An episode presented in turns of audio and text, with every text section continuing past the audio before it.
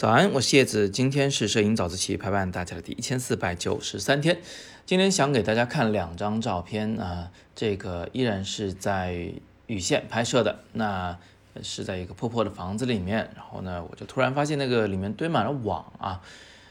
其实当时我是有点奇怪的，因为那个雨县的顶多是有农田嘛，它这周围不可能有有什么湖海啊。啊，可以打鱼什么的，所以第一反应就是怎么会有渔网？后来仔细一想呢，可能也不是渔网，是吧？可能是种浆庄稼的时候用的。呃，不管怎么样呢，这个房间里堆满了都是渔网，而这个房子呢，看上去像是那个，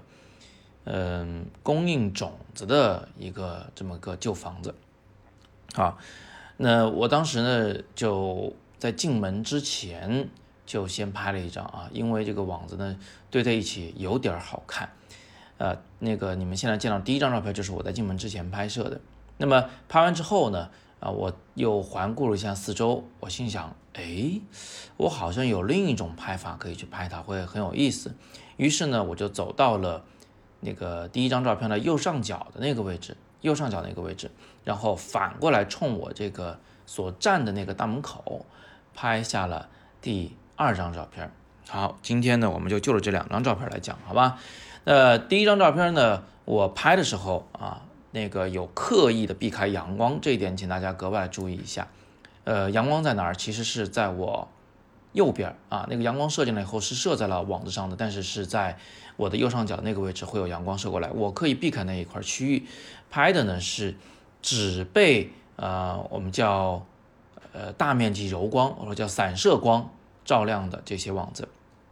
那这些网子现在看上去是非常柔软的，你可以感觉到吗？因为它们身上的光线是来源于所有的那个烂窗户啊，没有玻璃那些窗户外边的天空的反射光照亮的，所以它们看上去非常非常柔和，光线从四面八方来，这意味着它们不会有明显的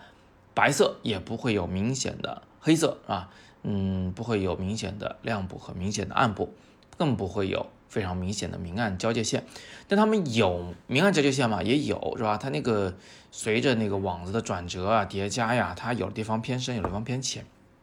它这个变化还是有，所以就造就了一幅变化丰富但又不强烈的这么一种画面的感觉啊。这是第一，光影上我注意了一下。另外一个呢，就是我刻意选择了一个啊有紧有松的场景，就是有密。有有有疏有密啊，这应该这么讲，有疏有密的一个场景。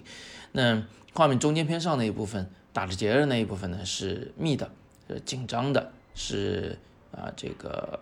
挤在一起的。那其他地方呢，你比如说呃那个打了结的右下角这个区域啊，还有整个画面左下角这个区域啊，就非常的松弛，对吧？左上角可能裹得稍微紧一点，右上角裹得稍微紧一点，所以这个画面里面它有呃张和弛的。变化看上去呢会比较舒服。有人可能会问你拍这东西有什么意义啊？没啥意义，就做个练习嘛，是吧？来都来了啊，觉得这个场景有趣就把它拍下来。但在拍的时候，实际上我们心里面还是在想，怎么样去给这个画面组织啊成一个比较协调的感觉啊。这里是用了两个技法，一个呢是没有阳光直射，是用的大面积散射光源，营造舒适柔软的这么一种意象。另外呢是。呃，注意了张弛有度的这么一种画面的构成。那呃，接下来我反过来拍摄那张照片呢，就完全不是一个拍法。我过去，然后呢蹲低，呃，身上蹭的是一身土啊，因为这个地方已经荒废很久了。我后边那个墙就是泥巴的那个呃土坯墙啊，所以身蹭一身土，然后蹲得很低，然后用这个相机拍摄，这里就。呃，当时脑子里构想的就是这么个画面，就是逆光的网子，它肯定会变成在深色下，啊，在深色背景下发着光的一条一条的丝嘛，那个网的结构会非常清晰，因为它们被阳光照亮，且啊，它们的背景是深色的，这就是逆光时常见的一个场景，